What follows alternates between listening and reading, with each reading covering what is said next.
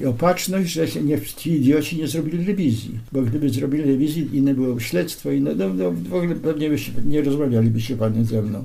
No i zaprowadzili mnie, prawda, na ulicę Fosza, tam był Wojewódzki Urząd Bezpieczeństwa, a obok była siedziba NKWD. Tak się zachowali nieelegancko, już nie chcę tego opisywać, przy pomocy pałki policyjnej.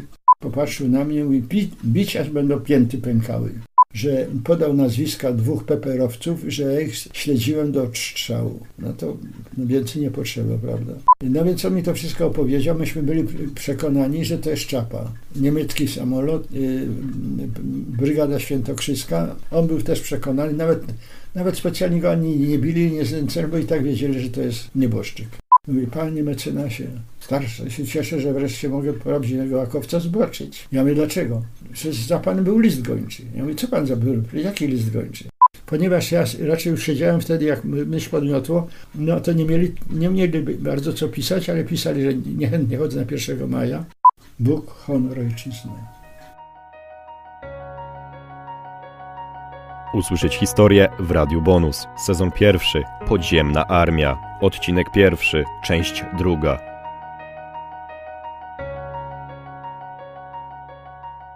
Witamy w drugiej części odcinka poświęconego osobie pułkownika Ryszarda Brodowskiego, prezesa Małopolskiego Okręgu Światowego Związku Żołnierzy Armii Krajowej. Dzisiaj poznacie dalsze losy bohatera, m.in. jego pobyt w komunistycznym więzieniu i powojenne życie. Jeśli nie słyszeliście jeszcze pierwszej części, to odsyłamy Was do naszego YouTube'a oraz Spotify'a. Tam znajdziecie wszystkie poprzednie odcinki.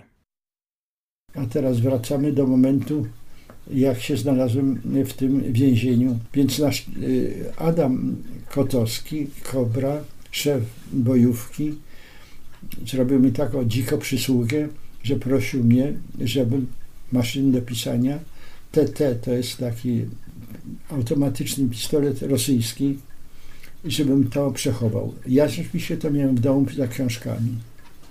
I opatrzność, że ci idioci nie zrobili rewizji, bo gdyby zrobili rewizję, inne było śledztwo, inne, no w ogóle pewnie nie rozmawialibyście panie ze mną.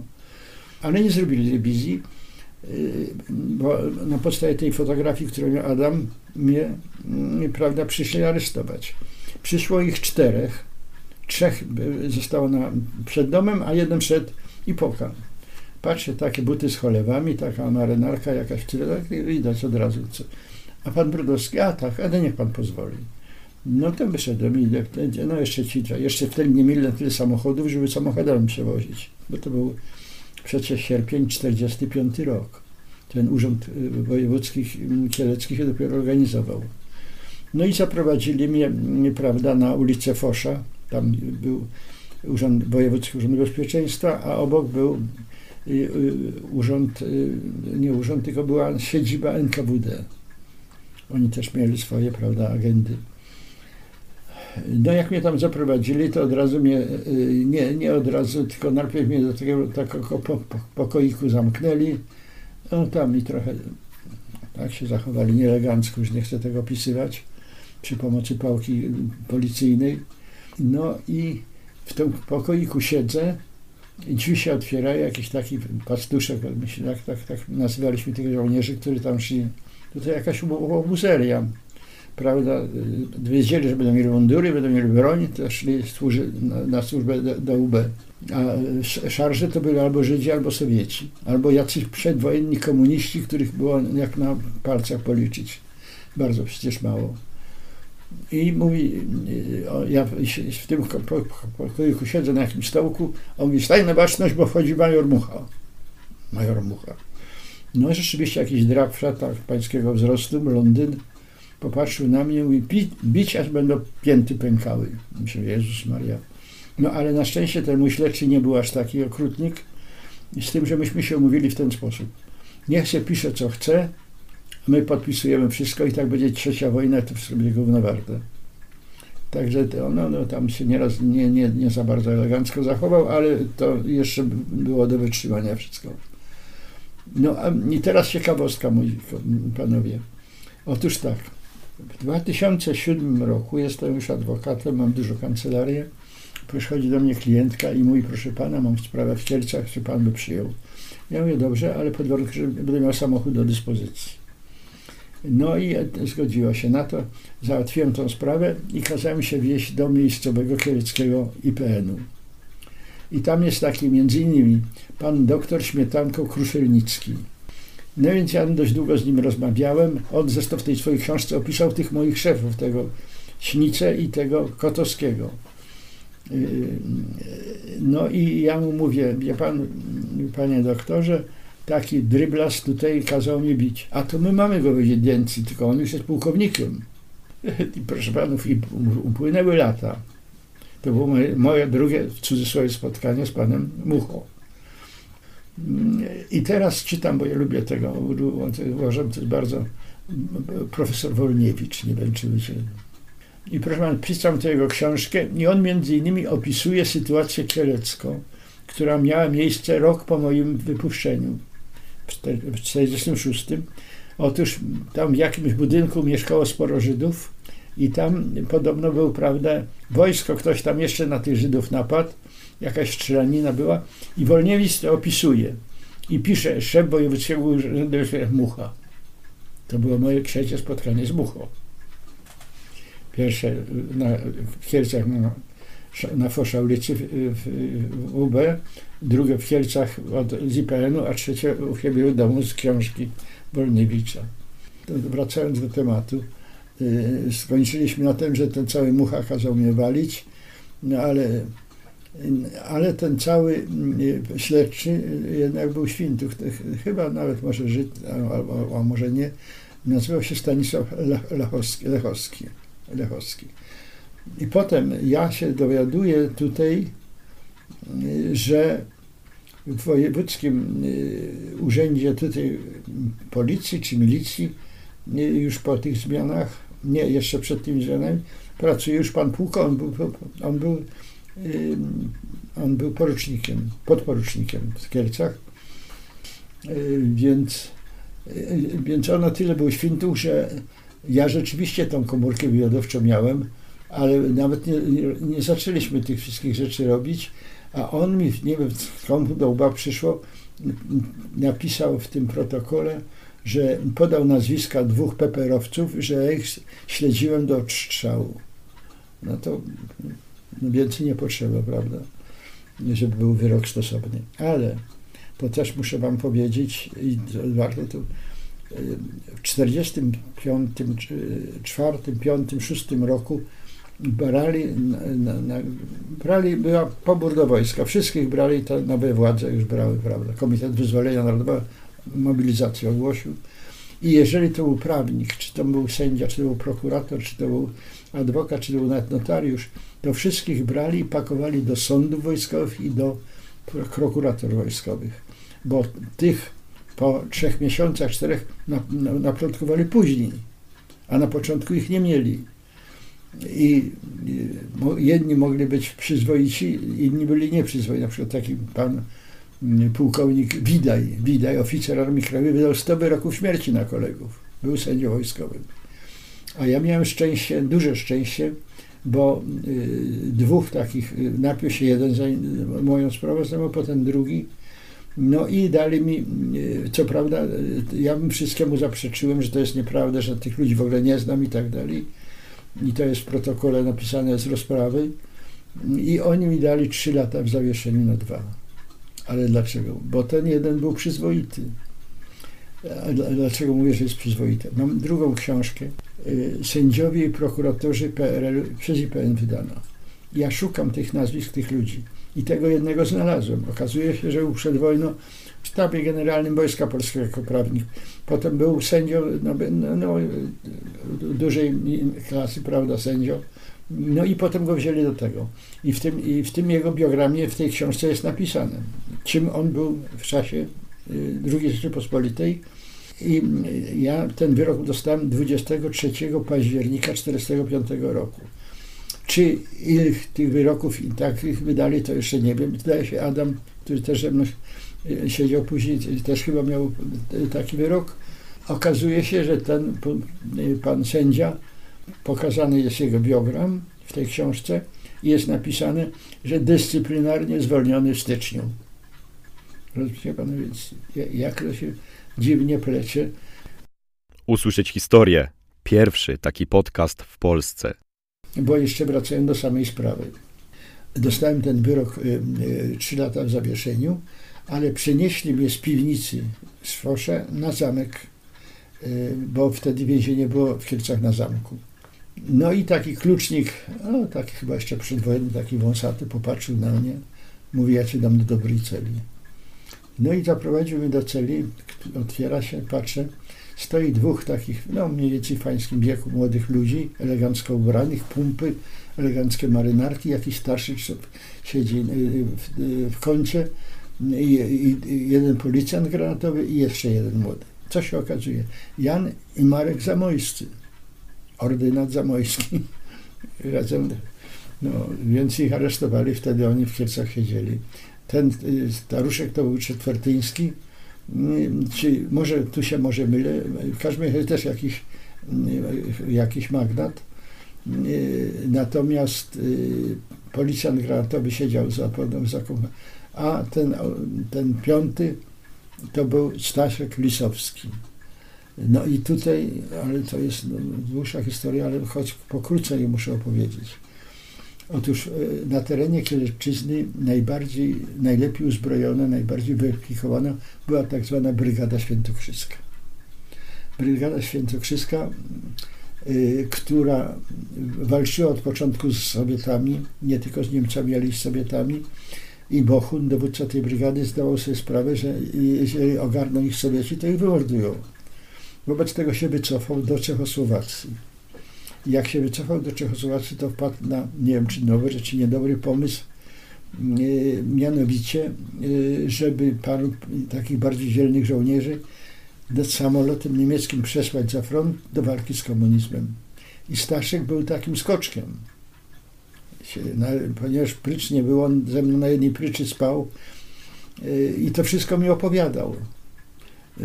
On był w stopniu plutonowego podchorążego dowódcą zwiadu konnego w tej brygadzie. Stanisław Łechowski, pseudonim Lisowczyk z tej brygady świętokrzyskiej. No więc on mi to wszystko opowiedział, myśmy byli przekonani, że to jest czapa. Niemiecki samolot, Brygada Świętokrzyska, no on był też przekonany, nawet specjalnie go ani nie bili, nie znęcali, bo i tak wiedzieli, że to jest nieboszczyk.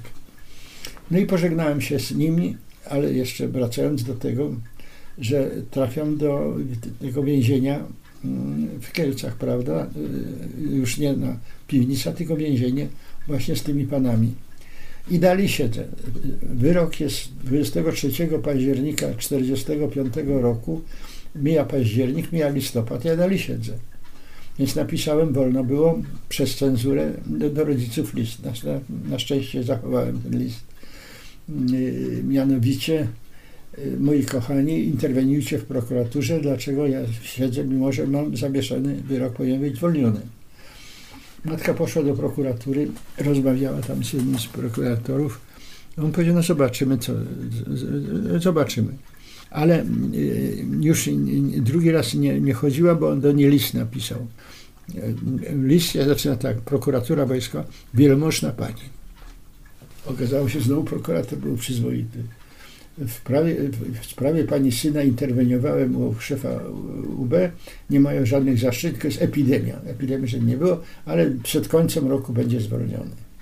I rzeczywiście w Wigilię 24 grudnia, czyli równo po 4 miesiącach, mnie z tego więzienia zwolnili.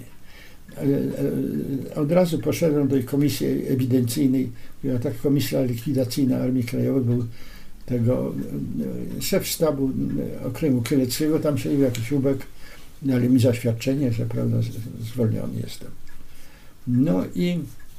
No i wyszedłem.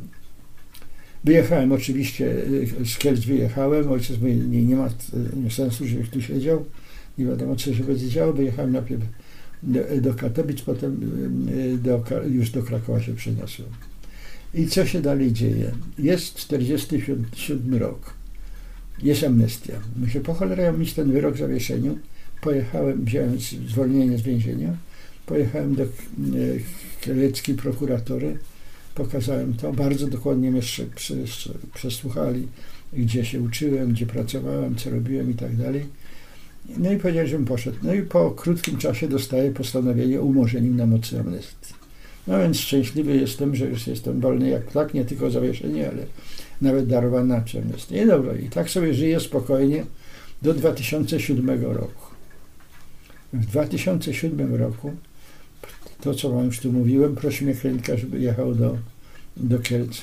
No i pojechałem, mam to postanowienie o umorzeniu, idę do miejscowego IPN-u w Kielcach. Mówię, słuchajcie, poszukajcie mi tych akrów. Z tym Kruszelnickim rozmawiam, wymieniam poglądy i tak dalej. Mówię mu o tym, że taką grupę prowadziłem tam. On mówi, dobrze, oczywiście poszukamy. I co się dzieje dalej?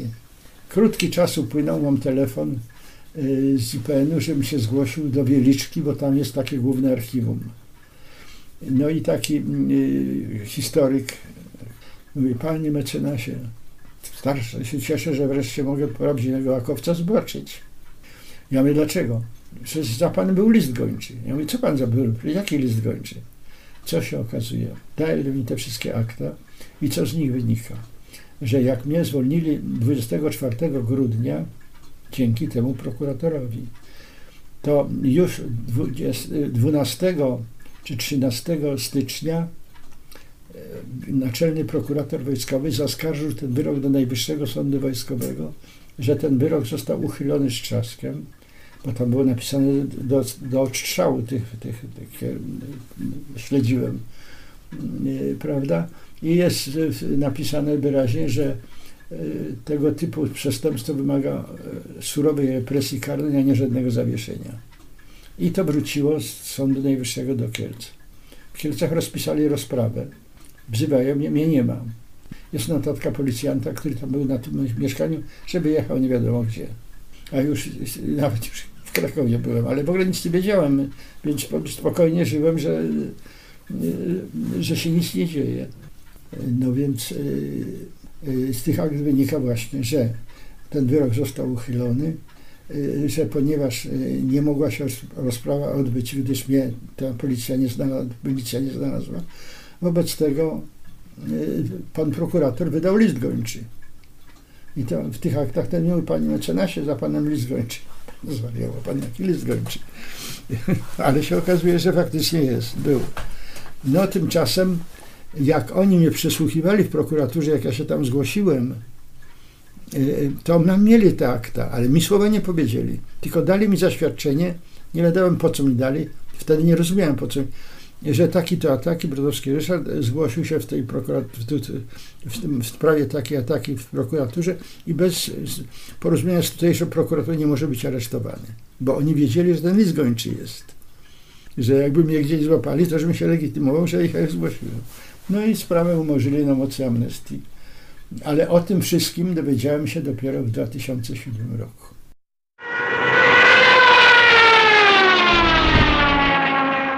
To jest podcast Usłyszeć historię. No i co więcej, ale to jeszcze nie jest koniec moich perypetiów. Co się okazuje? Ten Adaś cały, bo on był taki szalony troszkę, okazuje się, że był podobno podejrzany, że ma jakieś związki z wywiadem brytyjskim. Otóż tego Adama bardzo poszukiwali. Ustalili, że on ze mną razem siedział, więc doszli do wniosku, że może ja mam z nim jakiś kontakt. Rzeczywiście, on tu kiedyś był w Krakowie, raz z nim widziałem, ale potem gdzieś wyjechał. Nie miałem żadnego z nim kontaktu. A już na pewno z zakresu jakiegoś przestępczego działania, czy tam jakiegoś szpiegostawczego. Ale założyli na decyzję, i mam to ją w aktach, decyzja jakiegoś tam dyrektora Departamentu IV Ministerstwa Bezpieczeństwa, szef Wydziału IV Wojewódzkiego Urzędu Bezpieczeństwa zobowiązany został wziąć mnie w aktywne rozpracowanie. Na czym to polegało? Otóż ja, jak tylko studia skończyłem, tą szkołę nauk politycznych, na aplikację adwokacką się nie dostałem. Nie dostałem się, taki dziekan był wtedy, no taki. Trochę są teraz inni. I pytam, ja nawet u niego zdałem, bo wtedy Adam Krzyżanowski, kto wiecie panowie, kto to jest przecież, profesor Krzyżanowski wykładał ekonomię. i jego usunęli, bo studiowałem 47-51.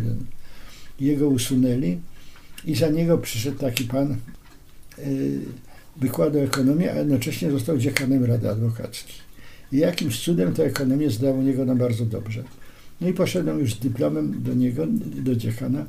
Mówię, panie dziekanie, a o co panu chodzi? Pan zdawał u mnie? No ja zdawałem. Zdaje się, no bardzo, udało mi. O co panu chodzi? No chciałem się na aplikację dostać. A do ZMP pan należy? No ja mówię, no nie, do ZMP nie należy. O partii nie pytał, tylko mówi, ale na tyle był przyzwoity. Proszę pana, ja panu Krakowa dać nie mogę, ale mogę dać panu Nowy Sącz albo Żywiec. I wtedy błąd życiowy zrobiłem, bo gdybym był adwokatem w Nowym Sączu albo w Żywcu od 1952 roku, to by tu stał Mercedes, a nie tu, tylko pod willą. No ale stało się inaczej. I kolega jedynakowiec zresztą mi, chodź pracuj do Nowej Huty, bo tu nieźle płacą i tego. I zgłosiłem się do Zjednoczenia Wództw jako Nowa Huta, tego, które budowało miasto, Nowa Huta. Tam no, zobaczyli te moje kwalifikacje, dyplom prawa, ten szkoły nauk politycznych, nie bardzo wiedział, co to jest ta szkoła nauk politycznych, ten personalny, i mnie przyjęli. Na początku pracowałem jako referent umów, ale w krótkim czasie przenieśli mnie do Wydziału Prawnego jako radca prawny, bo wtedy jeszcze nie była wymagana aplikacja od radców prawnych. Sam dyplom wystarczył. No i prawda, przenieśmy do Wydziału Prawnego, jako ten radca prawny pracowałem. I potem kierownik tego mojego działu poszedł na wicedyrektora, a mnie zrobili PO, kierownikiem tego działu organizacyjno-prawnego. PO. Jak przyszedł Gomułka, to mi skreślili PO. Już zostałem zwykłym kierownikiem. Skreślili to PO. I co się potem okazuje, co ja się z Tychach dowiedziałem, że personalny, taki Łazarczyk się nazywa, taki chłopek roztropek, 5 groszy za go nie dał, był rezydentem Urzędu Bezpieczeństwa w tym personalnym, w tym przedsiębiorstwie. I on zobowiązywał TW, tajnych współpracowników, których tam miał kilku w naszym przedsiębiorstwie, żeby ode mnie ściągnęli jakieś wiadomości. Ja to mam wszystko, te nazwiska, 5 było tych takich donoszących, to 3 mi ustalili kto. Siedział 3 pokoje dalej inżynier, na mnie donosy. Ponieważ ja raczej już siedziałem wtedy, jak myśl podmiotło, no to nie mieli bardzo co pisać, ale pisali, że niechętnie chodzę na 1 maja, że mi się drożyzna nie podoba, takie dupery. I taka sprawa trwała od 53 roku do 58 roku. No i teraz co się już dzieje dalej, jest rok już 1989. No, zamiast przeprowadzić przyzwoitą lustrację, zamiast tych wszystkich ubeków, którzy łamali kości ludziom, wyrywali paznokcie i tak dalej, no to wszystko pan Mazowiecki grubą kreską to wszystko odłożył. Ad acta, dla mnie jako dla Akowca to jest wielka katastrofa. Usłyszeć historię. Poznaj opowieści prawdziwych bohaterów. A jeszcze mam taką jedną partyjność, którą opowiem. Otóż ja, jak w sądzie aplikację zrobiłem, zdałem egzamin sędziowski, no i potem po jakimś czasie byłem przewodniczącym wydziału. Przychodzi do mnie prezes partyjny zresztą i mówi, panie przewodniczący, ja mam kłopot. Ja mówię, jaki to ma pan kłopot? A no mam 8 przewodniczących i 2 partyjnych. Bo wtedy sporo ludzi było bardzo przyzwoitych w sądach. Na przykład mój taki patron Giercebicz, jego ojciec był sędzią w IPN-ie, prawda? No, mądrzy ludzie tam byli i przyzwoici, no, partyjnych. Pan ma dobrą opinię, niech się pan jednak zapisze, bo musimy mieć więcej, nie tylko 2. No i został i to poszedł. A ja już przepisy tam reguluję w ten sposób, że jeżeli ktoś na stanowisku sędziego, nie asesora, bo asesor też już orzeka, ale jeszcze jest usuwalny, dopiero jest niezawisłym, jest, w cudzysłowie, jest sędzia. Jeżeli ktoś na stanowisku sędziego przepracował 3 lata, to ma obligatoryjny wpis na listę adwokatów. I ja już miałem wtedy, wiedziałem, że już mogę się przenieść. No więc jak on mi takie to złożył, to ja na drugi dzień przez sekretarkę krótkie pismo przekazałem. Proszę o zwolnienie ze służby. Koniec, kropka. No więc Polonewa wtedy była prezesem, bardzo tak przyzwoita chyba osoba. Poprosiła mnie tam cały aeropag, siedzieć sędziowie wojewódzcy, sekretarz partii czy inni. No ale panie sędzio, przy pana dobrą opinię, pójdzie pan do apelacji. Ja mówię, no już decyzję podjąłem, a poza tym pan prezes Walicki się nazywał, zaproponował mi przynależenie do partii.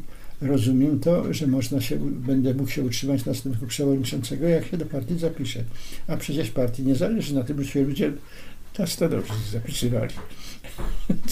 Cisza zapanowała, głucha, tylko jeden taki z Lwowa sędzia się uśmiechnął do mnie. Polonewa dała mi taką opinię, że sam sklep się nie dopisał. A jeszcze jedna historia. Otóż tak, ten personalny z tej firmy, co pracowałem, z tego zjednoczenia, był oczywiście na usługach UB i składali na mnie doniesienia CITW i tak dalej, a potem jak się zwalniałem, to Rada Miasta Dzielnicy Nowa Huta dała mi dyplom, zawzorował pracę przy Nowej Huty. Przy to wszystko teraz się i płakać chcę. Prawda? No ale uważam, że to są takie rzeczy, które powinni się ludzie o tym dowiedzieć. Jaki dualizm zupełnie. Ten siedzi nad głową, prawda, jako ubek mi każe śledzić, a ci daje mi dyplom za drugą. No więc ten schyłek życia jest taki, że pewne te satysfakcje niby są, no ale wolałbym, że normalna Polska była, a nie było satysfakcji. No tak to wygląda, moi kochani. Na tym kończymy wspomnienia pułkownika Ryszarda Brodowskiego. W najbliższym odcinku usłyszymy historię sanitariuszki i łączniczki major Ireny Wesołowskiej. Wyjątkowo zapraszamy na niego po krótkiej przerwie. O dniu emisji na pewno poinformujemy Was na naszych mediach społecznościowych. Dlatego warto nas polubić i zasubskrybować. Audycję przygotowali Rafał Kargol i Kacper Put. Do usłyszenia!